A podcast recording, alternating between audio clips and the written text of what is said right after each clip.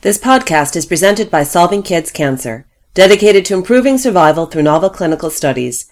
To learn more about funding opportunities, visit our website at solvingkidscancer.org and click Apply for Grant.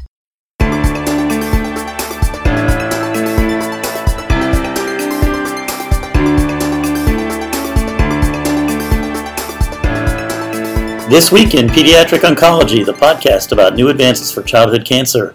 Hi, everybody. Welcome to episode number 51, recorded on May 15th, 2015.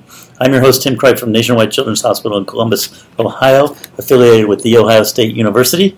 Here along with my co host, Robin Dennis. Robin, welcome. Hey, it's great to be back. Yes, welcome back. And also Nilay Shah. Nilay, welcome. Happy to be here.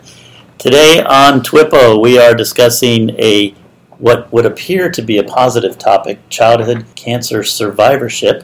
Has some caveats, though. There's bad news and good news. And uh, to lead our discussion today is our guest, Dr.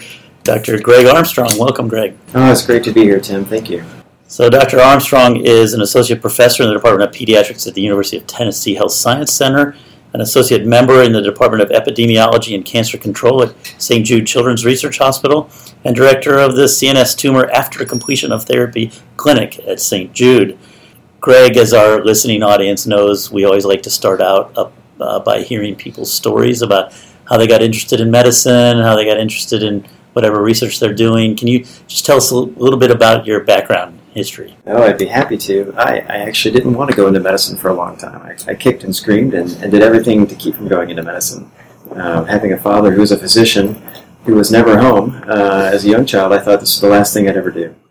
Um, uh, but as I went through college, I realized that my real love was biology, uh, and that uh, I wanted to do biology, but I, I, wanted to do it with people. And so it really became a natural thing to think about medicine. Uh, simultaneously, what I found I was doing as a, as a high school and college student for summer jobs was I was a camp counselor and, and really enjoyed taking care of children and working with children. And so all those combined uh, into a love for pediatrics and, and, general pediatrics. So that got me that far.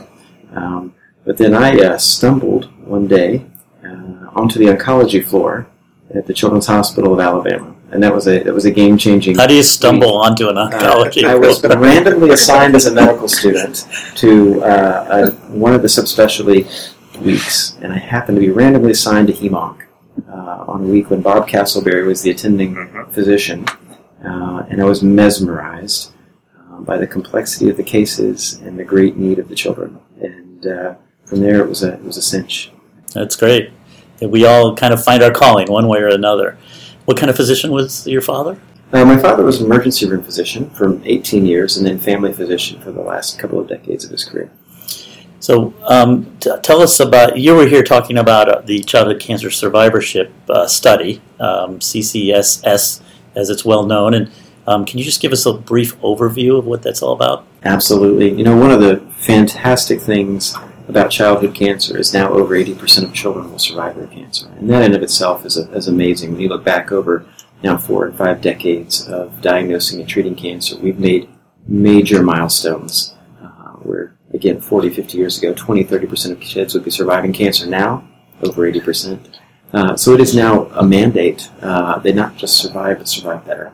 And so survivorship research really aims at going beyond those first five years and uh, following them over their lifespan, understanding their health risks, and then changing care or intervening across their lifespan to improve their health. So you have you're the principal investigator of a, a twenty million dollar grant to do this, funded from from the National Cancer Institute. What um, have been some of your results so far? Right. So the Childhood Cancer st- uh, Survivor Study was initially funded in 1994. We're in year 21 of funding. Uh, so the NIH and the National Cancer Institute have been uh, amazing supporters of survivorship research. And, and, what's key to know about this study is this is not a closed shop type of study. This is an open resource. We're funded on a U24 mechanism to be a resource for all researchers. Uh, and that really is part of the magic. Is uh, our job is to create and innovate the resource, and then have the, this country's and this world's best researchers coming in to ask good questions and then answer good questions. So um, that's a little bit of background on the methodology. Um, we started uh, with survivors diagnosed between 1970 and 1986, many of whom are now in their 40s and 50s. And more recently, we've added 10,000 survivors diagnosed between 1987 and 1999. And so we now have over 24,000 participants, uh, all of whom, most of whom who are adults and, and aging across the lifespan. So it becomes a really a fantastic resource for research.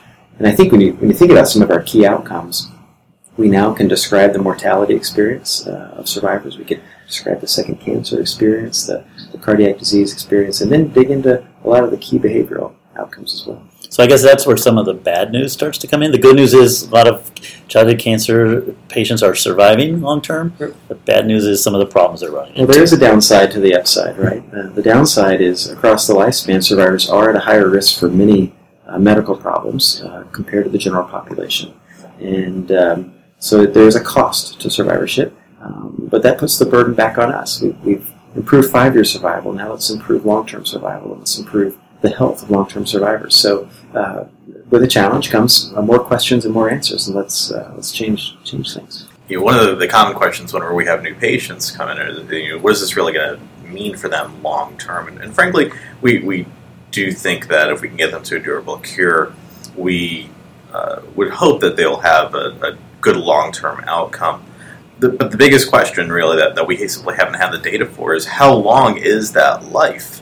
Uh, do we have that information as far as just the just strict numbers? Compar- uh, how can we compare uh, longevity for our patients versus uh, Yeah. otherwise well patients? That's great. So, you know, uh, the thing we all take as a, as a great measure is that five year survival time point, right? So, and it is really a special day in our clinic where we, we walk in, we, we give them a big hug, we throw confetti, and we celebrate the fact that they did it. You know, they did it, they beat their cancer. Um,